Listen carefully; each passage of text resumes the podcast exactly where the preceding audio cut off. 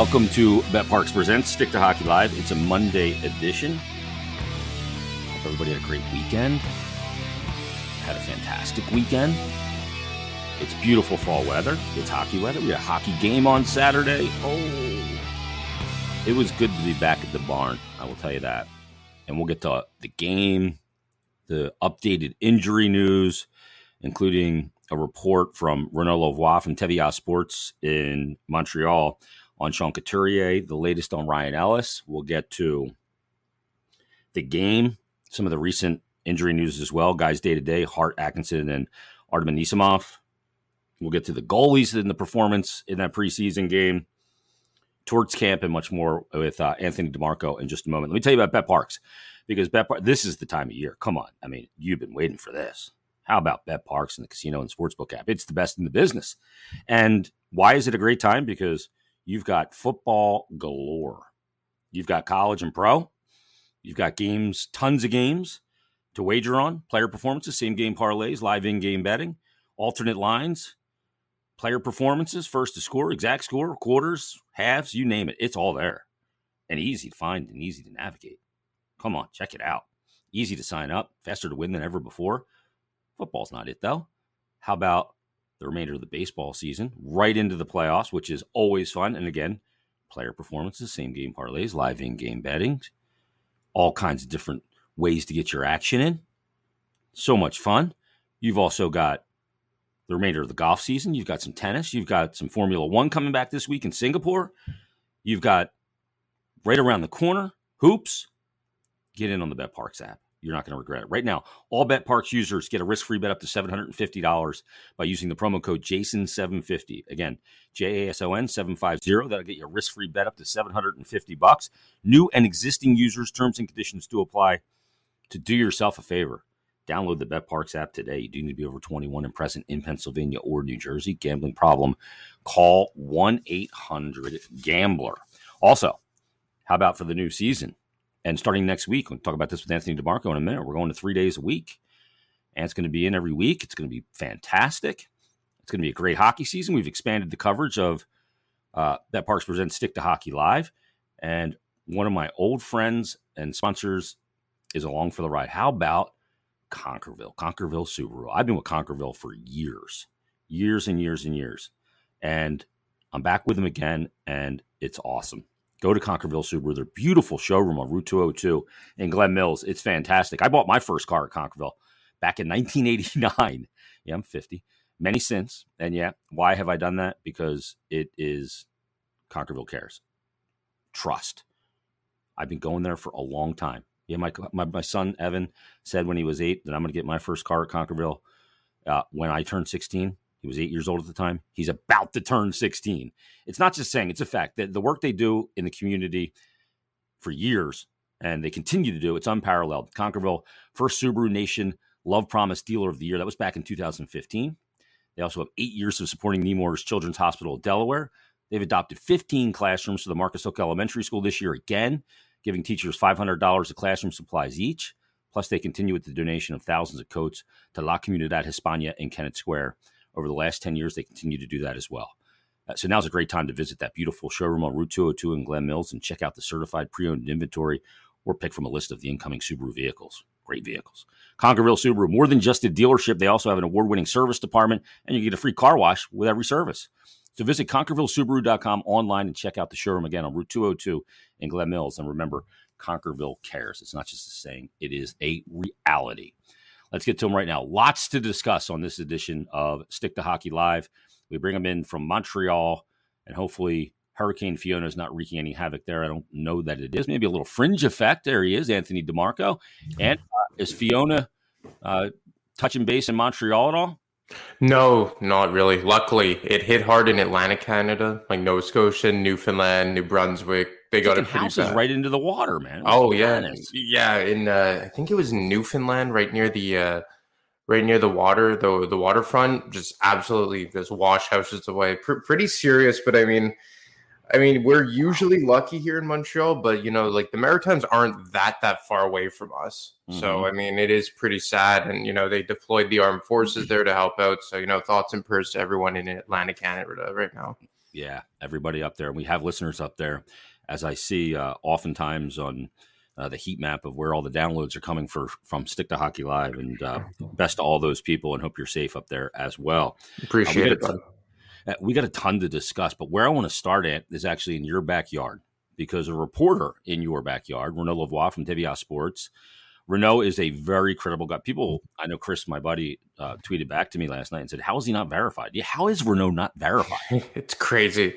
You know, you know, TVA Sport, like they have the the the international, well, international, the national broadcasting rights here in uh, in Canada among the French media. You know, Rogers has it English and TVA has it for uh, the French side.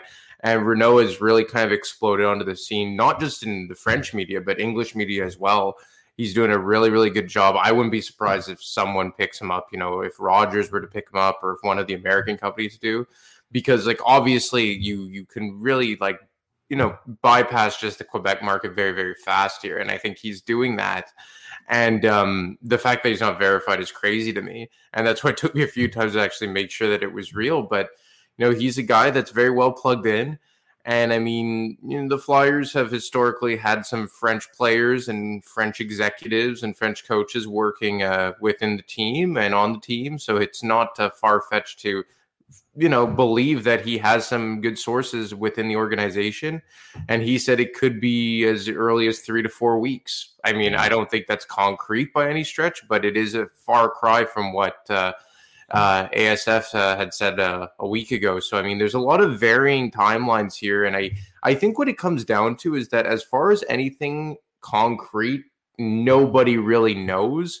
Mm-hmm. And it could be as early as three weeks, or it could be as long as the whole season. But it really just seems that nobody can say one way or another for sure.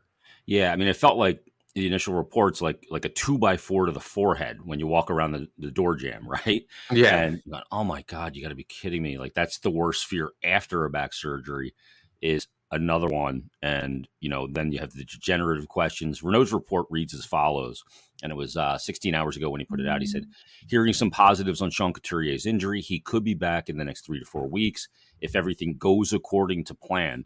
Back injuries are tricky, and let's hope he won't be out long. So hopefully, as I tweeted out when I quote tweeted, just saying, hopefully this is the beginning of some good news regarding Couturier.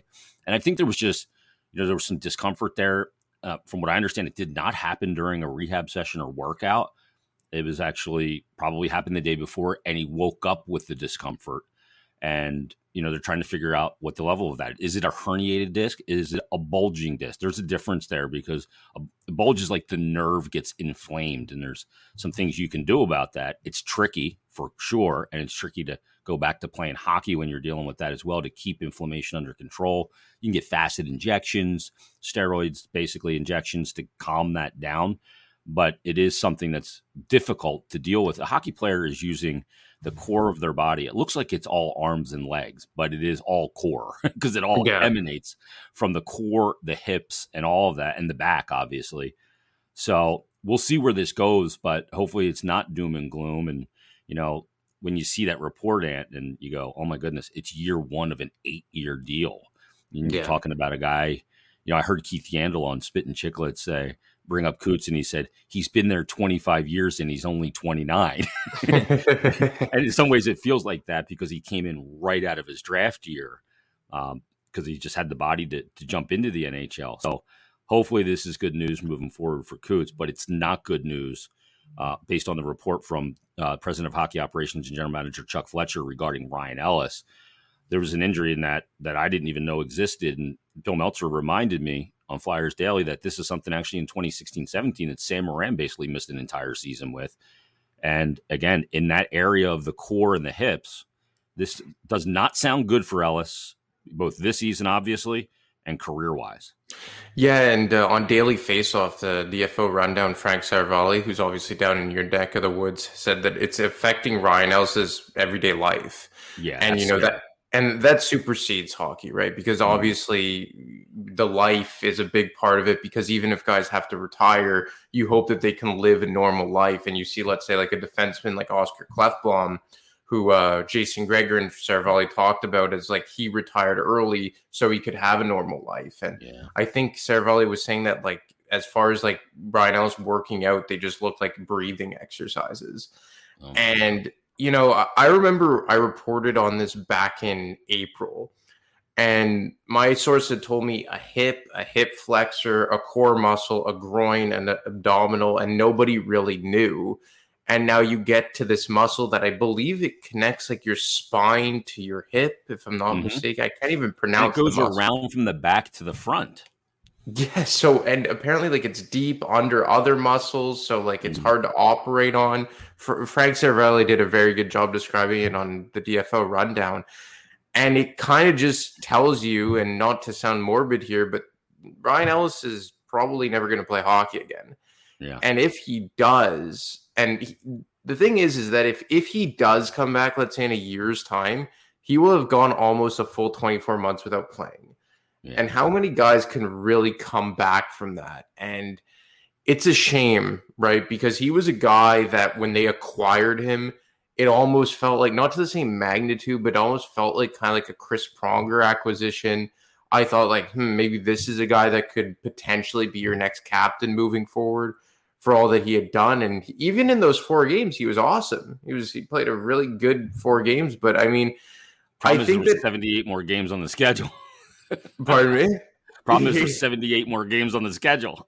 yeah, exactly. So it, it kind of just comes down to the fact that you know we can't count Ryan Ellis as a part of this team moving forward, and it kind of just confirmed the worst.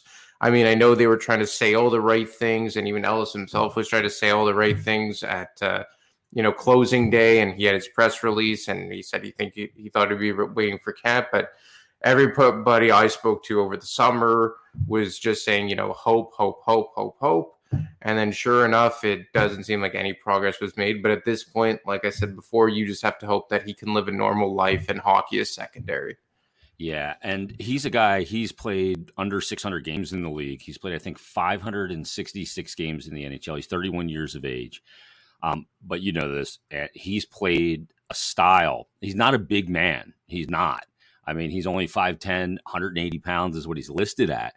Uh, but he played the game as if he was a much larger stature player because he was really, he was tough and, you know, would put himself in compromising positions into tough board battles. And that that's why, you know, he was a leader and what he was willing to do and what he was willing to sacrifice. But now the bill is due for him. The credit yeah. card bill has come due with much interest and you know, the interesting part will be if he is done for his career. And I know they're not ready to make that determination just yet. You don't have to make it yet, but you know, next off season will be re- kind of where the rubber meets the road here. What do they do? Does he retire, or does he become for the next four years after this one? He's got five years left, including this one. Does he become an LTIR to run out the run out the string of his contract? If he does that, that puts the you know the team in a position where you know, they can LTIR him and get that relief at six million or whatever his cap hit is, but it does count on their cap over the summer when they can only go 10% over it. If he does retire, it comes off and there's no recapture to the Flyers. It goes all to the Nashville Predators because of when he signed that deal. Yeah, so if he were to retire, it would be best case scenario for the Flyers, right? Because then they're completely yeah, absolved from their responsibility. Yep. And even his contract in terms of real salary is kind of structured a bit differently. You know, he makes 5.3 this year, then jumps to 7.5 next, 6.5 the year after, and then five and a half and four and a half. And I think that if he isn't to retire, the best case scenario here would be for the Flyers would be to kind of find a situation like the Montreal Canadiens did with the uh, with the uh, Vegas Golden Knights this last uh, exactly where they take on let's say a bad contract in Dadonov and then Vegas just needs that immediate cap relief so bad during the regular season that they would absorb Ryan Ellis. We also saw the um, the Toronto Maple Leafs do that when they reacquired, ironically enough, the David Clarkson contract a few years mm-hmm. back. So, I mean, we, we know that there are teams that will take on these types of contracts uh, you know, for draft picks and whatnot. Like I believe the Chicago Blackhawks made that very known last week that hey, we're open for business in that regard. We know the Arizona Coyotes are in that uh, in that lane as well. But I don't think the Flyers are in a position where you want to try and pay to get rid of them. Yeah. Ideally, here you're going to try and find a team that has a unideal contract but for a player who's still playing, and then you use it to, you know, swap these contracts here. And, you know, maybe Toronto's that team, you know, like you look around their contract situations, like I'm sure they'll find one that is a bit bloated in their minds or what have you. But, uh, obviously retiring is the best option here if in terms of the flyers but when you're owed that much money on your contract like five million dollars seven and a half six and a half five and a half you know that's a lot of dough here it's not like yeah. a backdiving deal like even the weber one you know where he's making what like half a million dollars the last few years well if he's not available how much of that gets picked up by insurance I, I think it, it's varying, right? Like I remember the uh, the Nathan Horton contract mm-hmm. wasn't even insured, so when he couldn't play anymore, Columbus was on the hook for it completely. And Columbus at that time, and even nowadays, it's not like they're rolling in cash, as you know, relatively speaking to the other NHL teams. So I'm sure it's all structured differently, and that's kind of like a private matter. But I, I would doubt that the this is a contract that's not insured. You know, the Nashville Predators signed this contract at the time they signed this contract; they were already on the hook for the Shea Weber mega deal they had the Roman Josi contract. They later brought in PK Subban. Like, but I'm sure it's at least like I don't know how it works down in the states, but you know, up here in Canada, I would say like salary insurance is typically at least eighty percent, something yeah, around that. Yeah, that's what I've come to understand as well here. Um, you know, one of the things that's being talked about in regards to Ryan Ellis is this, and I, I want to make this point and get your thoughts on it. You know, a lot of people are saying that, you know, they were sold damaged goods that Nashville knew of the issues and they they sent a player here that was damaged. And while I go, okay, he didn't have any core issues when he was with Nashville. He did finish that year in, in the playoffs as well. It was his but, hand, wasn't it? yeah, he had a hand and a finger issue. He's had some other issues uh, around his body, but never a core issue. But the notion is that they knew that and they traded him because they knew that this would be an issue and maybe his career would be in jeopardy. But I, that gives me a lot of pause if I go to the second level of that thinking. Because if that was the case, Ant, and that became widely known around NHL circles, and David Poile did that, David Poile would never have a trade partner again in the NHL for selling damaged goods. And David Poile is a, you know, every GM's out for themselves. We know that. But David Poile is a guy that's been in the game a long time. And I don't know that a GM in this day and age is going to sell damaged goods when he knows it, because there would obviously be some medical records and stuff too to indicate it, mm-hmm. that would really prevent him from having trade partners moving forward because there would be an ultimate breach of trust amongst NHL GMs for doing that. Look, like when you say damaged goods, like they were hiding an injury, I don't think so because medical like you have to pass a medical to be traded right? Like i remember we're going back like 15 years. Do you remember when the flyers trade for kyle McLaren at the deadline and then the deal got nullified after the fact because he didn't pass a medical well the yeah. flyers are mm, bill about this up matt walker when they traded simon gagne to tampa bay couldn't play really? yeah and they didn't have medicals done before that and ever since then the flyers have required that because you're not going to get burned like that again so they essentially got nothing matt walker played like four games yeah, I remember. Uh, what a bad trade. I know mm-hmm. it was a cap dump, but in one of the most infamous mm-hmm. trades in history. But you know, when the deal happened, I remember everyone was dumbfounded. You know, analytics because you traded two borderline fringe NHLers in Patrick and Myers. Because let's be honest, in 2021, their worst forward was Nolan Patrick, and arguably their worst defenseman was Phil Myers. And you traded two of these guys for a dominant two way top pairing defenseman. And everyone was just like, well, what's the catch? And now you see the catch. It's a guy that, like you said, wasn't, you know, enormous. You know, I think he's my size. You said he's what, 5'10, 180? 180, yeah. Exactly. Like for NHLers, that's not a big guy. You've played a lot of hard miles, a lot of deep playoff runs. And I think Nashville was at a point where they're just like, we just want to move on from the contract. Yeah, and they're in a Josi.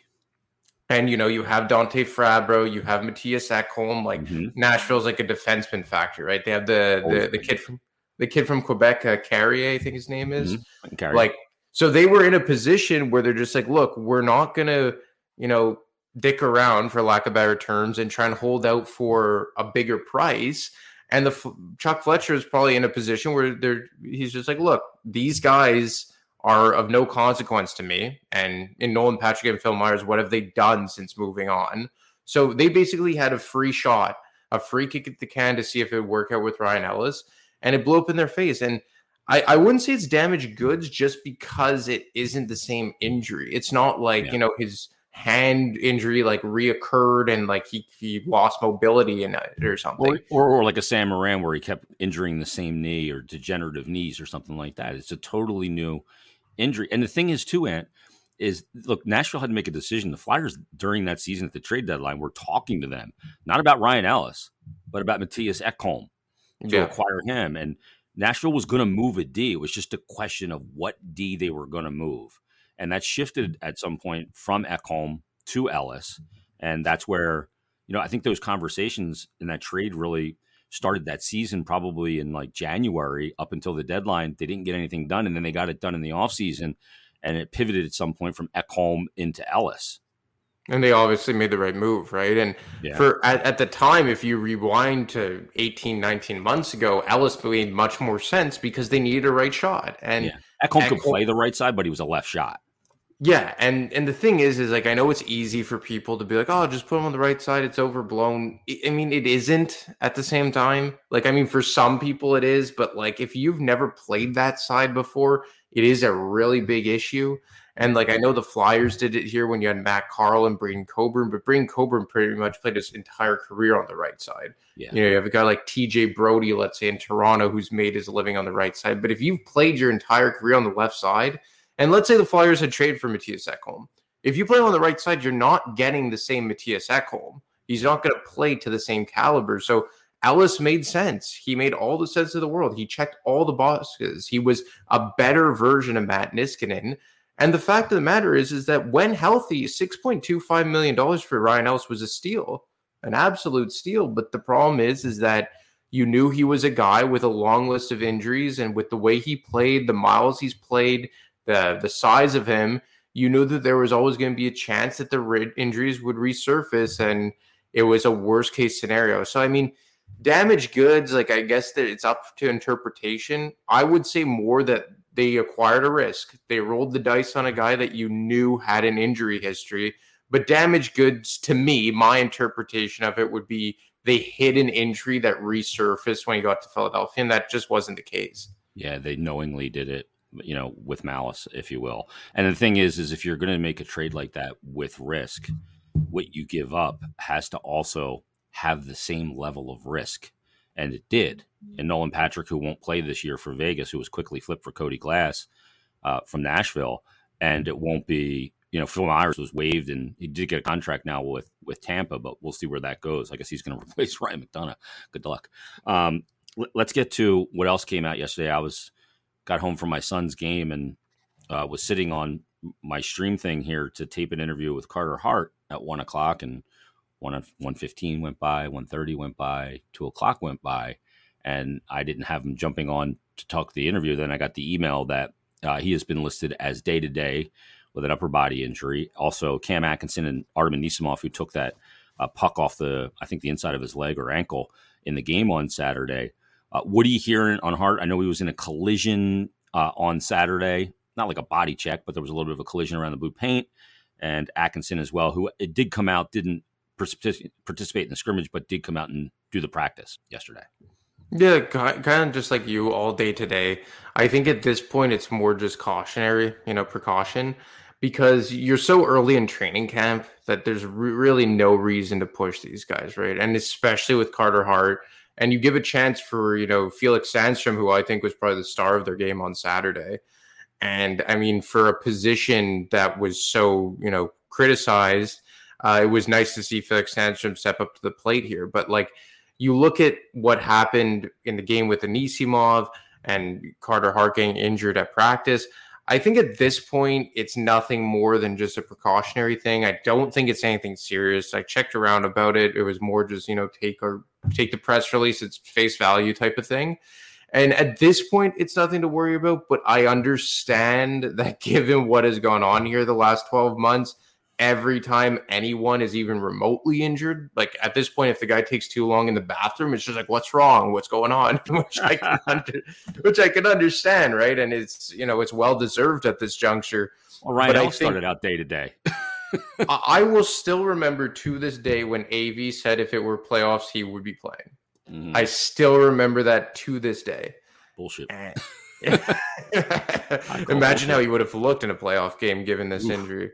But uh, yeah, I, I wouldn't read too too much into this. I think at this point, because here's the thing: is that there are a lot of injuries right now, like throughout the NHL. And I think that the quick turnaround and the amount of hockey that's been condensed into the last 20 months or so is kind of taking a toll on guys. Like you see in Montreal that like training camp gets underway and Joel Edmundson's out indefinitely and Nick Suzuki's day to day or you look in Toronto and like Jake Muzzin is experienced back injuries, and he's like another defenseman who's experienced a lot of injuries in recent uh, years.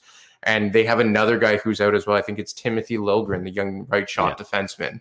So I mean, in this case, I wouldn't read too much into it because there are just a lot of guys who, you know, you come back from a short summer after a season where you played a lot of condensed hockey based on where there's COVID, you know, shutdowns, and then you have to make it up with like 12 games in 16 days or whatever it is.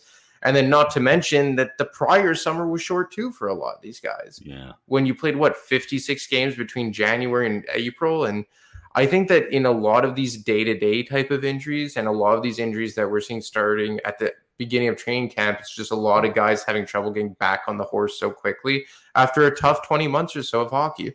Yeah. And, you know, some guys, you know, younger guys in particular, while they haven't, you know, the NHL guys have played a condensed in a lot of games.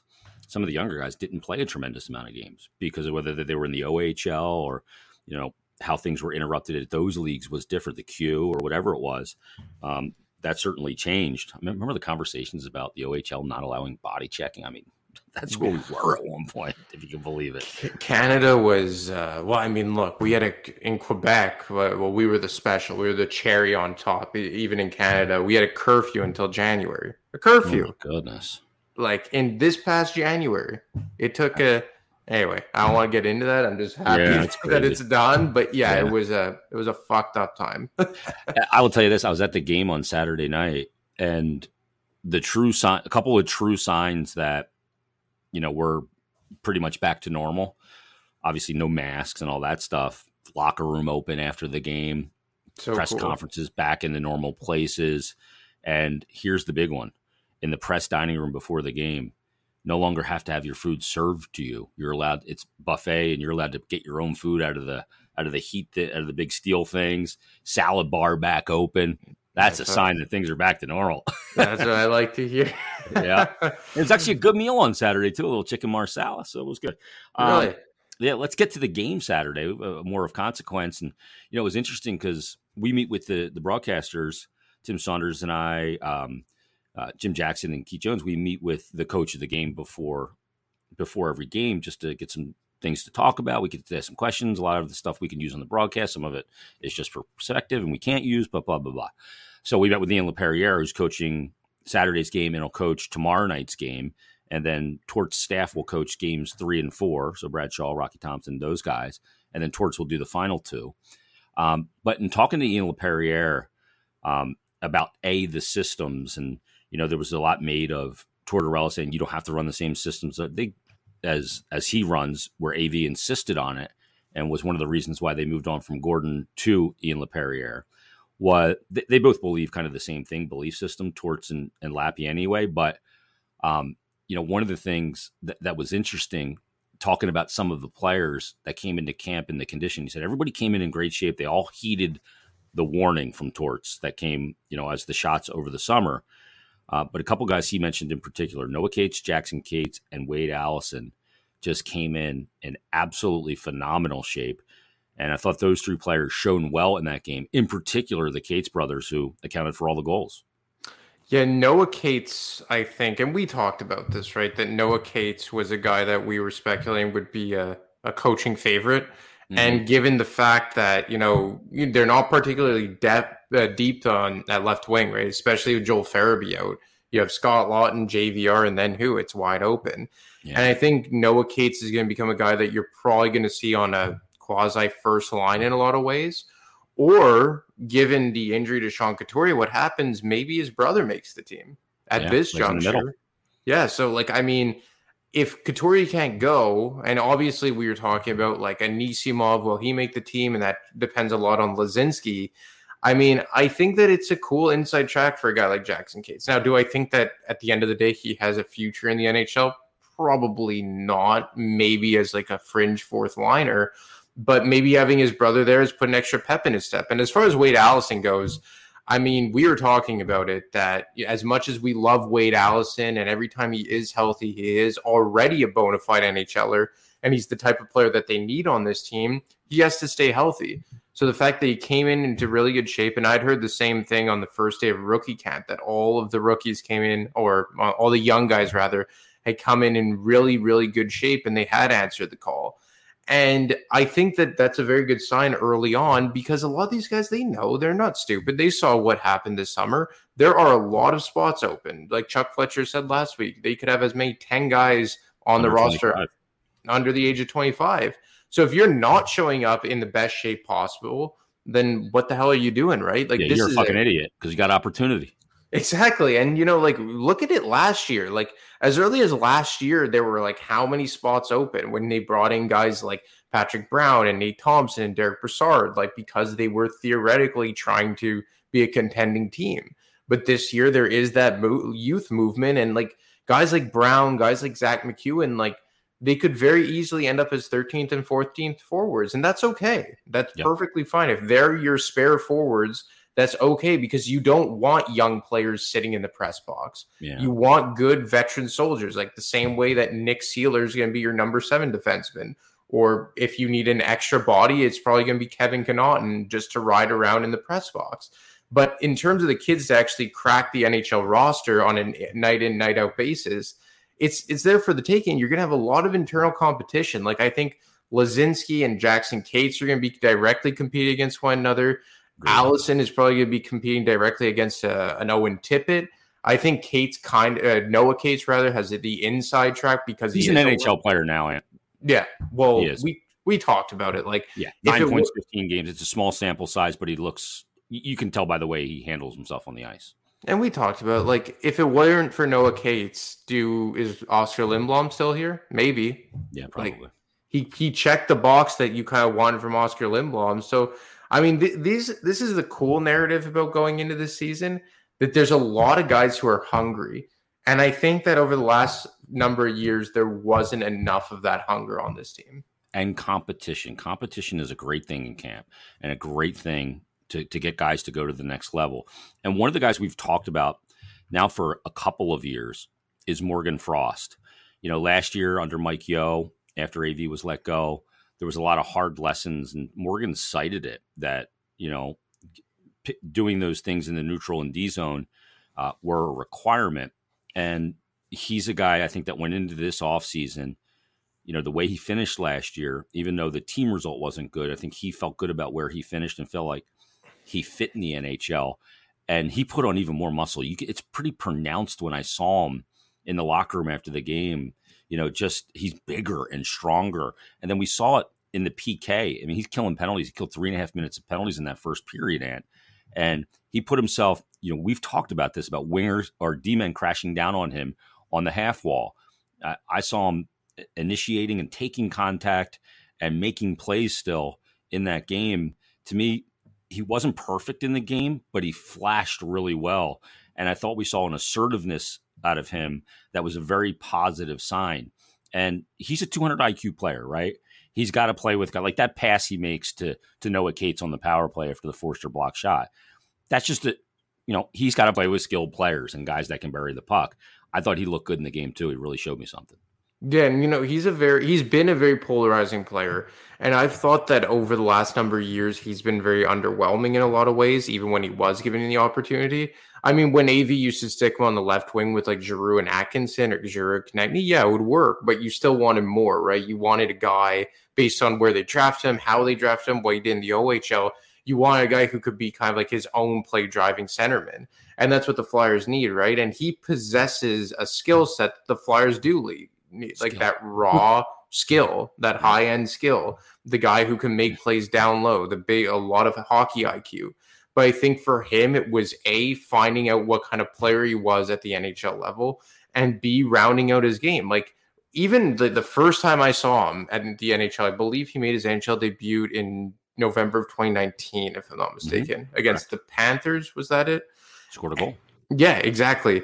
And I you saw it right away. If he hmm. got the puck below the hash marks in the offensive zone, he was already an NHL player because of the hockey IQ, because of the skill. But everywhere else, it was a bit of an adventure for him.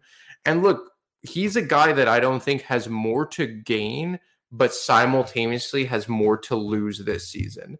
Because, like you said, there hasn't been a lot of internal competition amongst young players the last number of years. Like, as soon as Nolan Patrick fell flat on his face, the door has been wide open for Morgan Frost. And now the door is even more wide open for Morgan Frost, depending on how long Sean Couturier is out. Like he could very well start the year as the 2C, very well start the year on the first power play.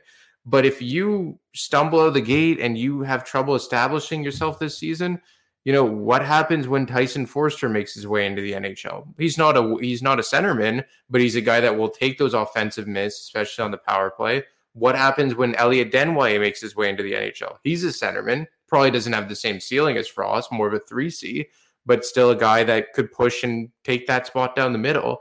And then all of a sudden, what if next year Cutter Gauthier takes a massive next step? Yeah. So we've talked about shitter get off the pod. And for guys like Allison and Laczynski, that's true in a lot of ways, more so in just staying healthy.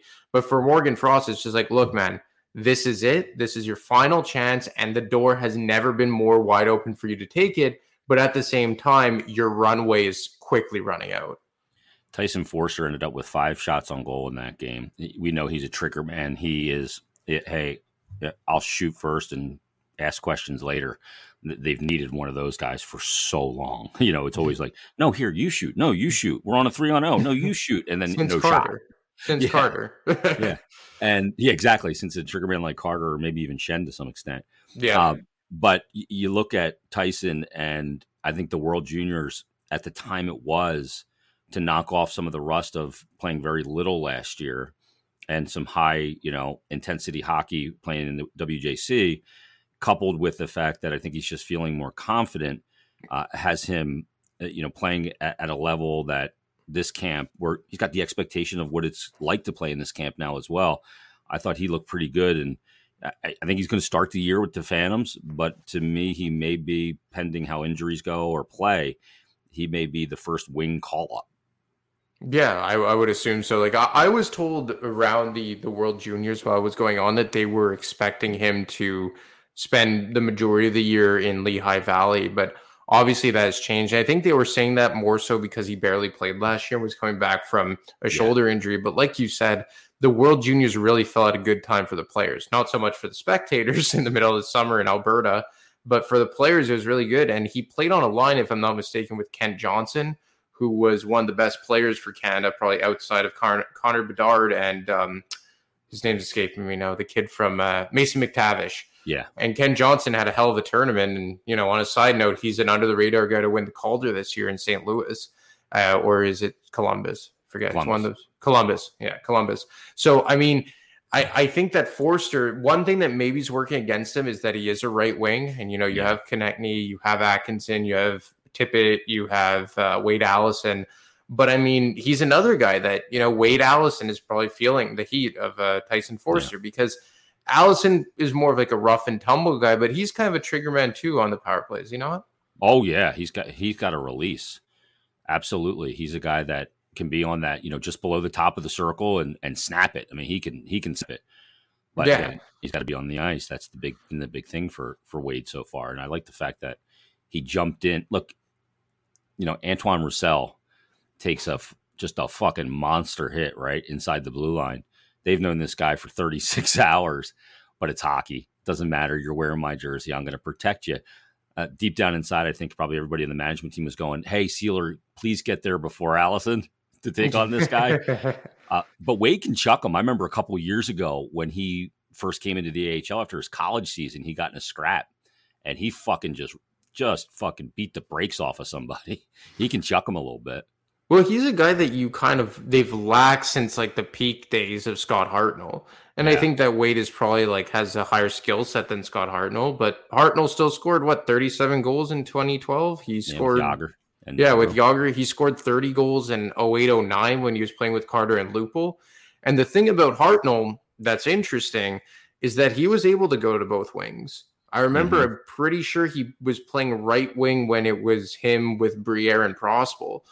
So, I mean, if Allison could learn how to play the left wing, I don't know if he's ever done that. I don't know how. You mean Briere and Leino?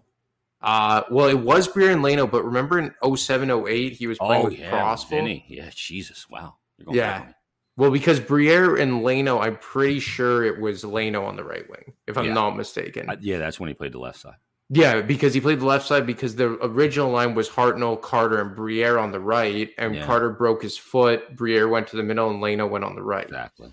So, but I'm pretty sure Hartnell played on the right when it was Prospal and Briere, and um, it was uh, where was it going with this? Oh yeah, so Allison, if you want to compare him to that, like if Allison can make the full time shift to the left side, oh. then you're cooking with something because yeah. then now he's not blocked in by anyone because I, I don't think anyone is bumping, at least like in the immediate future, I don't think anyone's bumping Konecny, Tippett, or Atkinson out of the right wing spots. Agreed.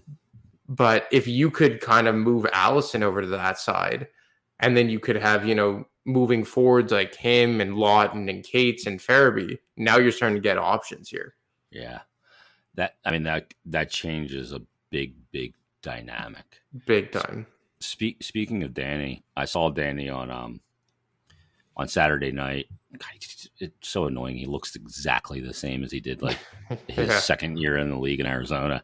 And on my Facebook memories popped up this, and I put it out on Twitter, so I'll, I'll share it here on the screen for people to see. Oh wait, I got to do it a different way. God damn it, this thing.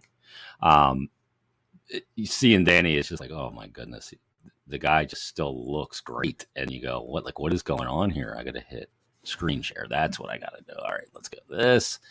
And here it is. Here's the picture of me and Danny 13 years ago, Saturday. Let me get rid yeah, of it. Yeah, I saw that. and, and I said, for old time's sake, this popped up on my Facebook memories 13 years ago today. A younger me with a younger Danny Briere. One of us still looks the same. I mean, he still looks exactly like that. that doesn't even look like you, man. You kind of look like Pierre McGuire in that picture. Oh, shit. Stop. uh, so I sent it to Danny, and he's just like, "Oh my god, can you believe that?" Uh, but it was good to see him on Saturday as well, and good to see everybody at the rink. Um, let's talk about the goalies because you mentioned it earlier, Felix Sandstrom. I talked to Felix yesterday. He's going to be on tomorrow's Flyers Daily, and 17 shots on 17 saves. You know, and talking to him yesterday, he said that you know it didn't feel perfect. You know, he didn't feel like he caught his rhythm or anything, but he battled, and I thought he was really good on you know sharp angle plays on the post, especially on all those PKs in the first period. Uh, but he looked real sharp. He played five games in the NHL coming into this season, signed that two year contract. He was going back to Sweden at one point this summer, and then signed the two year deal with the Flyers. And he, I think he's you know really battling to grab this opportunity, the backup spot. I thought he looked sharp in the game. Yeah, you know, like this summer, that was a you know obviously a position that everyone was very upset with, especially once the Fedotov news came down. But I don't know. I liked what I saw from Felix Sandstrom last year, and it was a small sample size, but you know he had a positive uh, goal saved above expected. You know, I think he had a 9-10 save percentage last year in his five games. 906. And I, I, really just think that he has all the tools. And this is a guy, again, you know, shitter get off the pot. Like we talked about it. Like, what else did he have to prove in the in the AHL? He was drafted in what 2015. He's older than Carter Hart. And I think that this is a guy that now he sees it, the opportunity there for the taking, where he doesn't have to ride the bus anymore. He doesn't have to make, you know, that chump change anymore, relatively speaking, of course. And he has a chance here to really solidify himself in the NHL. And you even look at a guy like Grosenick, who they signed, who I know obviously no one had really heard of, but he was a guy who was probably didn't he win the Vezina last year, the AHL, like equivalent? Yeah, he was the AHL goalie of the year. And and I think that having a guy like Sandstrom as the backup as opposed to a Brian Elliott or Martin Jones is that like it's not like a clear cut thing that no matter how bad or how injured he is, Carter Hart's the starting goaltender. Like, look, Hart's the starting goaltender. I would yeah. say 95% chance, but it leaves that door open that, you know, Sandstrom, you know, I think that if the opportunity is there, maybe he wants to take that job. Maybe he doesn't want to make 750K when his contract is up in 2024. As opposed to Martin Jones or Brian Elliott, they knew that they weren't going to be a starter for the rest of their NHL career. And yeah. they were just here to, you know, be the good teammate, be the good soldier, and all that mumbo jumbo. And make but some I good think, coin on the on the end of it, back nine. That's it. And I think there's something to be said. And look, I've always been a proponent of the the standard, you know, like veteran backup guy. Mm-hmm. But when you have an opportunity of two young guys pushing each other, kind of like what we saw in New York the last several years, obviously not to the same magnitude, but I mean, it could ultimately work out. And look, if Sandstrom has a good season, and maybe next year that you get some more clarity on Ivan Fedotov or Samuel Ersson, you know, has a really good breakthrough year, then you're in a position like the Rangers where you could trade your backup goalie for a good return in in Georgiev. So I mean, I, I like this situation. I've liked this situation for a while. You know, maybe it will blow up in their face down the road, but so far so good for Felix Sandstrom. Again, again, the season's about finding out what you have with so many of these young guys. And you know, the Fedotov situation obviously was well beyond anyone's control, despite what the, what one podcast host said that the the Flyers fucking butchered it. I won't bring his name up because I, I, give him enough shrapnel on here. You know, I get I give Russ Joy a ton of shrapnel, but I'd like for him to explain to me how the Flyers butchered that situation. But anyway, I digress. Um, you know, if you don't know by now, and I don't give a shit. yeah, I couldn't tell, Jay. Couldn't tell. I turned fifty, and this is a philosophy I live by, and I wish I would have picked up this philosophy in my life at 33 as opposed to waiting till I was damn near 50 and now I certainly have it. I no longer ask for what I want. I just say what they're going to do. Like when you get on when I get on an elevator at the Wells Fargo Center, I say it's an express all the way down to the event floor. I don't say can you take an express all the way? No. It is an express all the way down to the floor. like That's I just veteran I tell you what it is, not what I'm asking for. well, I, t- Charlie O'Connor kind of tweeted this out. Uh, I think it was last week. You know, just as things were really starting to get going with training camp, and he said something along the lines, and I'm paraphrasing here, obviously, but that like the toughest part about this season is that even though we know the Flyers aren't going to be a good team, it's going to be hard giving them any form of a compliment because everyone is just going to be so pissed off about mm-hmm. everything under the sun. Yeah. And I'm all for criticizing the team. I've been, you know, calling for the stabilization, retool, reset, whatever you want to call it since the 2020 bubble. Like I haven't thought that this team had a legitimate crack at anything sustainable for a long time for 2 years now. Last year I thought maybe in the the summer moves gave me some positivity, but clearly that went off the rails. But now that like you're going down this road and you're doing a youth movement that so many people wanted for so many years, you know, when they were so pissed that Thompson was playing, that MacEwen was playing, that Brassard was playing, that Grant was playing. Now that they're doing this, you can't be mad that they're doing something that you've done. Like we've talked about the messaging, the the lack of direction at times, all that, all that is granted. But at the same time, you can't just get mad just for the sake of getting mad at everything. Yeah. Like it has to be rational at the same time. Yeah, and like and, and I'm just I'm trying to find I think we're a lot of us are trying to find how we handle this season day in day day out, game in game out, sometimes period in period out, shift in shift out. You know, because people are angry and like it's not my job to tell people whether they should be or should not be angry or how they handle it on a day-to-day basis. And you know, I posted some some stuff and pictures and stuff, and you know, you get some responses of garbage. I'm totally disinterested, and other people saying, "Hey, it's always better when hockey's back." And I po- I post the picture of the ice every year for 16 years uh, on the first preseason game on my Facebook, and I don't use my Facebook as one of those. It's a personal Facebook page, and for some reason, at one time, I just connect anybody that asked me to connect with them. I did. I regret that now. I should have done it through a fan page. But there was this guy. His name is Mike Graff, and he said you know, the, he went back and forth with me a little bit. I usually don't debate on Facebook, especially uh, about they haven't won shit basically in, he said 16 years, the one guy. And I said, well, they haven't, um, I guess 2010 was more than 16 years ago, but and a guy said the real number you should worry about is 47 years, and that's the last time they won a cup. And I said, yeah, they haven't won the cup since 75. Um, and on more than a few occasions, they've overlooked a key piece, goaltending, that prevented that from happening. There were some cases where injuries played a big part. Obviously, Tim Kerr in '85 and eh, or '87 and all that stuff. But um, they've also had some bad luck in who they faced in Stanley Cup Finals. I have not find found a comparable to this in pro sport, where every time they've gotten to the cup since they've won it, they have faced a dynasty. So they go back to the cup in '76. They get Montreal. Montreal. They lose to Montreal. Start of a dynasty. Montreal, yeah, four years. They won four straight cups beginning in 76. 1980, they go and they lose to the Islanders in six games. Leon Stickle, the whole thing. Islanders, four straight cups.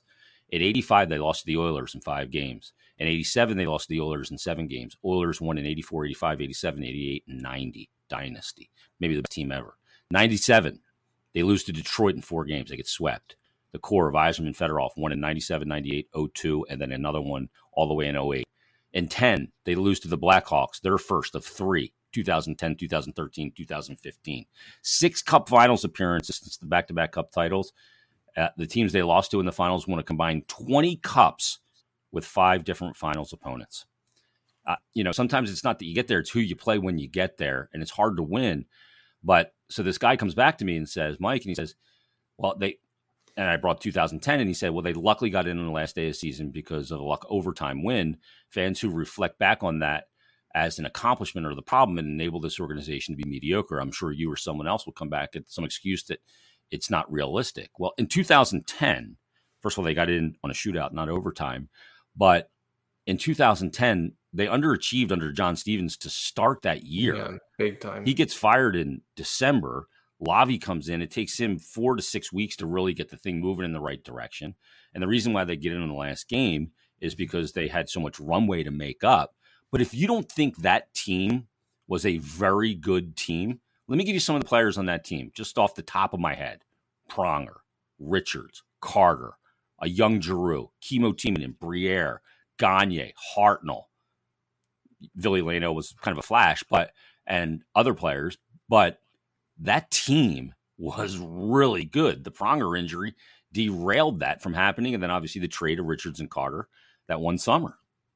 Well, it's also like I watch the TSN preview, season preview every year. They always give like each analyst gives like their their uh, Stanley Cup final, and every single analyst that year had it Chicago versus Philadelphia. Mm-hmm. James Duthie, Bob McKenzie, all these guys. One of them actually predicted the Flyers to win, I think it may have been Glenn Healy. I'm not mistaken. It may have been Glenn Healy who was working for Hockey Night up until a few years ago.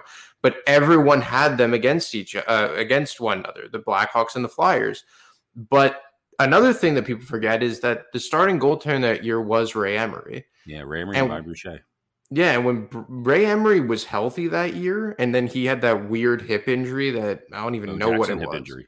Yeah, and display. And I rem- and I remember that because that was the year of the 2010 Olympics, and there was talk that he was going to be the third goalie for Team Canada instead of Marc Andre Fleury. Like he was having a really really good season. That was his first year back in the NHL since being over in Russia after yeah. he kind of got like an un- uh, you know an unserious exit from Ottawa. And that was a very very good team. And that was a team that for the two prior years had one of the best offenses in the NHL, but were missing, you know, an extra force on defense. They go out and arguably get the best guy available in Chris Pronger. So like it and is kind of re- Coburn too on that blue line and Matt Carle. You yeah. guys like Betts and Powell, you know, Carcillo. yeah, I mean they just slotted correctly.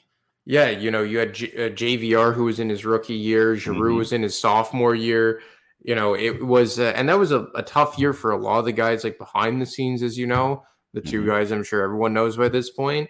So, like, I think that, like, that was a much better team than their regular season record showed. And if Ray Emery was healthy all season, I think it would have been different because even Michael Leighton got hurt in March mm-hmm. and they were rolling with Johan Backlund and Brian Boucher. Yep. And then I think they even signed uh, Mathieu Garon to finish out the the season, but that but he couldn't play in the playoffs because Backlund got injured. Like it was a disaster in the net. And you could lie that the Fiat at home room too. Like maybe at that deadline you could have gotten some more insurance between the pipes, but I mean, there was a lot of up and downs that year in terms of injuries and, like you said, the coaching change and all that. But if you don't think that that team belonged in in the playoffs or even more so at the end of the playoffs in the Cup final, like I don't know what to tell you. That's revisionist yeah, I mean, history. I mean, Bush played well in the playoffs until he got hurt, and Linton yep. played well. I mean, the finals were what they were. They were a bit of a up and down, kind Adventure. of wide open. Yeah, and the goaltending wasn't great there, but look at that Montreal series in five. Three oh, shutouts for Leighton in that series. He was unbelievable. Yeah, so, steamrolled them. Yeah.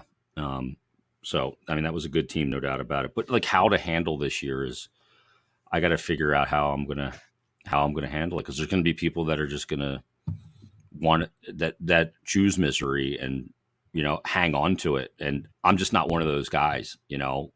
So I gotta figure out how to, we all gotta figure out how as hockey fans or flyer fans how to how to manage our emotions this season, along well, with expectations and everything else. Well, I think it's more just because you know, like, there's a reason to be completely disconnected, and I get it because yep. the la- the three of the last four years have been tire fires. But when you look at a lot of the players who could make this team out of the get go, like make the opening night roster, Felix Sandstrom, Tony DeAngelo, Cam York, Wade Allison, Noah Cates, Owen Tippett, even Morgan Frost to an extent, if Jackson Cates makes it, like a lot of these guys haven't been part Nick Deslauriers. A lot of these guys haven't been part of the past miseries. They have like here and there, but not like, connected to it. You're right. Exactly. Like, you know, like Giroux is gone, Voracek is gone, Gostisbehere is gone. Like there's all these guys that we experienced, you know, living so poorly through are now past. Like, okay, yeah, there are some holdovers like Scott Laughton and Konecny and Pro Robin Sanheim. But I mean, you know, almost half this team are brand new players who have nothing to do with like the past miseries. So there's a part of me that's saying, like, okay, are there some players I wish weren't here? Yeah, of course. Are there some players that I think that maybe the Flyers are overvaluing a bit? Yeah, I think so. But at the same time, there's a lot of players here that have had nothing to do with the last four years. There's a mm-hmm. lot of players here that want don't even care about what happened the last four years. I think there's some good young players too in the system. There's not the high end superstar in the system. There's no doubt about that. There's not, you know, the the superstar player in their system right now that we know of. But there are guys like Foerster, like Zamula, like Ronnie Attard. Uh, they've got some guys that are coming that are young that are NHL players. But again, they need the high end talent. Yeah, yeah. And you usually obtain that through the draft, and maybe that's what this year proves to be.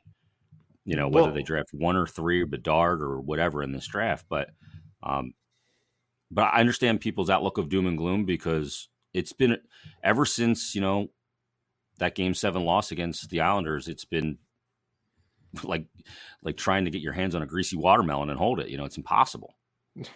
Well, you know, like obviously everyone hates Chuck Fletcher right now, and I get that. And you know, even if you go to let's say like Minnesota Wild message boards or whatever, a lot of people have negative things to say about Chuck Fletcher.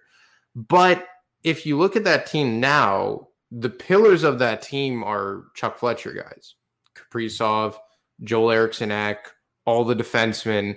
They're all guys that Brent Flahr and uh, Chuck Fletcher assembled. Their fingerprints are Dumba, right?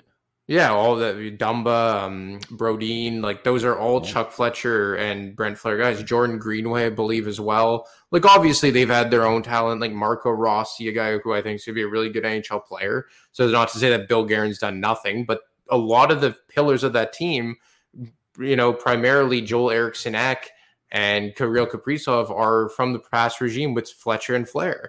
So what I've kind of said is that like if you if let's say Chuck Fletcher isn't here anymore in two years from now, hypothetically speaking, but you have the same type of scenario that Minnesota was left over with. Like, okay, you had some underwhelming seasons. They were always a playoff team, but they never made it past the second round in a lot of the years where people thought they would.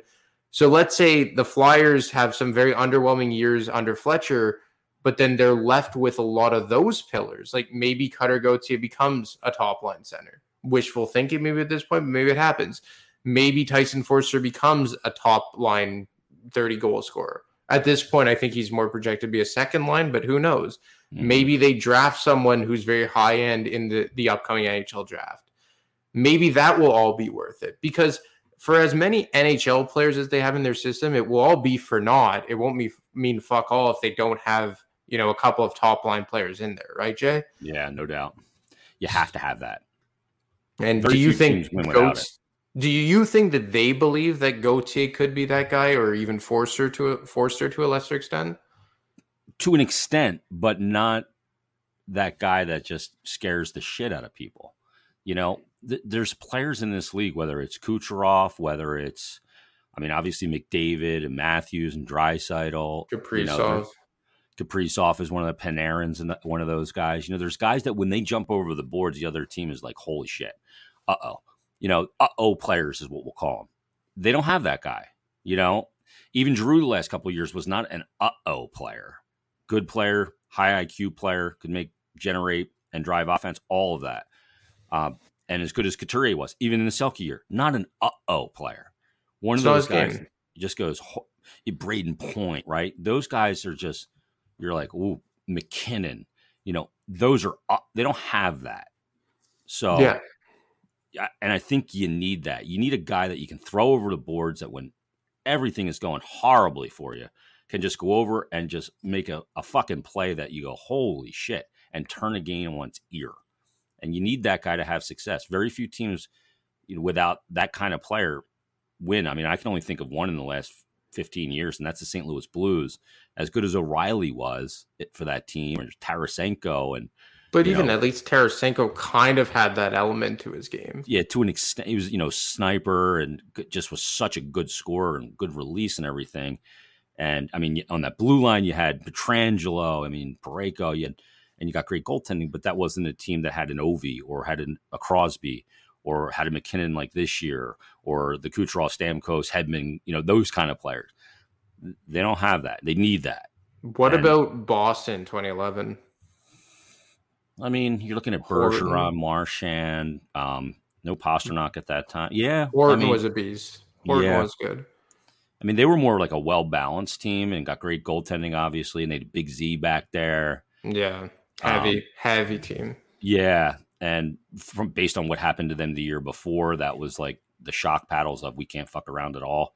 And they came back the next year and won the cup in that crazy seven game series with Vancouver. But yeah, I mean, you're just not going to have overall success. I don't think unless you have that really high end, and, and, maybe it's it's more than one. Like look at Edmonton. I mean, they've got two of the best, in my opinion, best four players on the planet. Yeah, and they've gotten to one conference final so far. Yeah, well, because them, it's like it took them so long to get their defense on track. Now they finally think that they think that they've solved their goaltending issues. I'm not completely sold on Jack Campbell, but he definitely is an upgrade. I'm not. You know, uh, yeah, I don't know. But on the flip side, what the hell is Toronto doing with Matt Murray and Ilya Samsonov? I mean, if you if you're Kyle Dubas and you've had you haven't won a round of the playoffs with this wagon of a team, and that's been the issue, and then you go into this off season and that's your answer. It's like you're almost inviting, you know, a firing. you know, well, Brian says, "Go ahead." No, well, he's a lame duck GM, right? Heading into the season. last year. Yeah. yeah. They're not going to extend them. Uh, Brian Daly says uh, the Blues that year caught lightning in a bottle after bringing in Berube. They just got hot at the right time. Well, they did. I mean, they rallied with Binnington coming in. First start was here in Philadelphia, as a matter of fact. The Gloria thing that happened at the South Philly bar, and um, they did. They just were a team that bought into a belief, and it was just they were a good team. Yep, very good team. Yeah. All right, let's wrap it up. And um, great stuff. We'll continue to monitor camp and uh, appreciate the time as always. Great stuff. Next week we go to three days a week, and uh, you'll be joining us, I believe, on Wednesdays. Uh, Wednesdays or Mondays. I guess we'll yeah. float between those two days. Love it. Uh, enjoy it, brother. Good luck with the new apartment. Hope that all's well. A new house. New, new house. house. Oh, you're out of the apartment. oh, you're growing up so fast. Thanks, buddy. Thanks, brother. There he is. Anthony DeMarco from the fourth period.com, TFP.com and uh, follow him on Twitter at ademarco25. Great stuff from Ant as always. So much to discuss. I mean, we could go on and on and on and on, and that's what we do. And when there's a lot to discuss, we discuss it. And there's a lot of talking points right now as camp is underway. So, um, just this camp is going to be interesting. They're going to start to send players out. 71 players they've been kind of corralling at this point. That's a lot to manage for sure. All right, let me tell you about BetParx, the, the uh, title sponsor of this fine podcast here, episode 66 of BetParx presents Stick to Hockey Live. It is a great casino and sports book. It's not a great one, it's the best one. Uh, take it from me. You're going to love the BetParx app. It is fantastic. It's easy to use, easy to navigate, easy to open account, easy deposit methods, fast payouts, the whole thing. You can bet same game parlays, live in game betting, player performances, traditional spreads, props, you name it. It is all there, futures on every sport. NFL's underway, get in on that action. College football underway, get in on that action. Baseball winding down and into the playoffs, get in on that action. Hockey, preseason and regular season around the corner. Hoops not far behind, college and pro, plus the other ancillary things that you want to get in soccer, Formula One, tennis, golf. It's all available on the BetParx app for you. So check it out. It is simply fantastic. And right now, all BetParx users can use that promo code Jason750. That'll get your risk free bet up to $750. Again, new and existing users, Jason750 and uh, terms and conditions do apply. So make sure you download the BetParx app today, start navigating it, start checking it out, and uh, get your action in. It makes games that you don't have an emotional invested interest in a lot more interesting. So you can bet as little or as you know much as you want. You don't have to go crazy. Just put a little bit in here, some parlays, and have some fun with it. Uh, now's a great time to check it out. So you do need to be over 21, present in Pennsylvania or New Jersey gambling problem, call 1 800 Gambler. And also got to tell you about our other sponsor, Concordville Subaru. They are fantastic.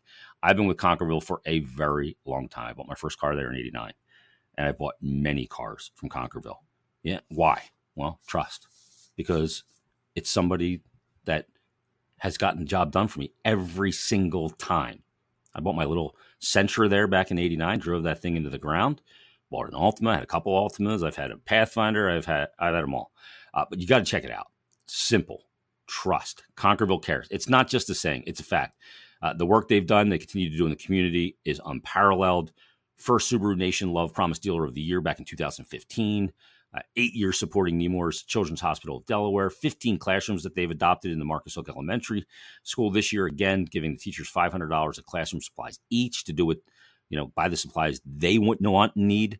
Plus, how about the donation of thousands of coats to La Comunidad Hispana in Kennett Square? They've done that for 10 years and they still continue to do it. So the Concordville Cares saying it's not just a saying, it's not a slug line, it's a belief and it's what they do.